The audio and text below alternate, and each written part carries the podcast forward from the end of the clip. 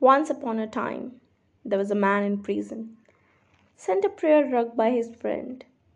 You might be thinking all the man wants is a rescue file or a key. But the man began to using his rug, had done three times prayer in a day, morning, noon, and night.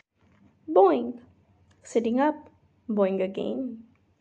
Suddenly, the man notices an old pattern in the weave of the rug just at the point where his head touches again and again. The man structured and meditates on that pattern and gradually discovered that it is a diagram of the lock that confines him in his cell and how it works. And then he literally escaped.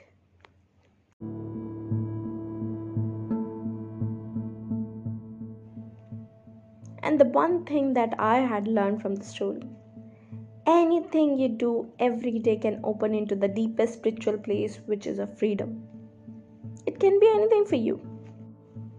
And the one thing that I had learned from the story anything you do every day can open into the deepest spiritual place, which is freedom.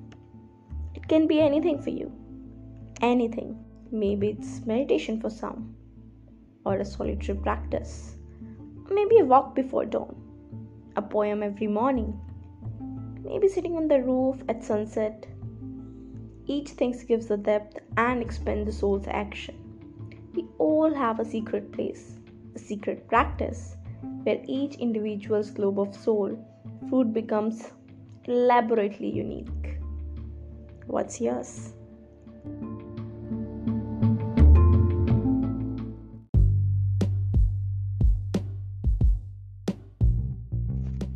I'm curious to know what you have learned from the story.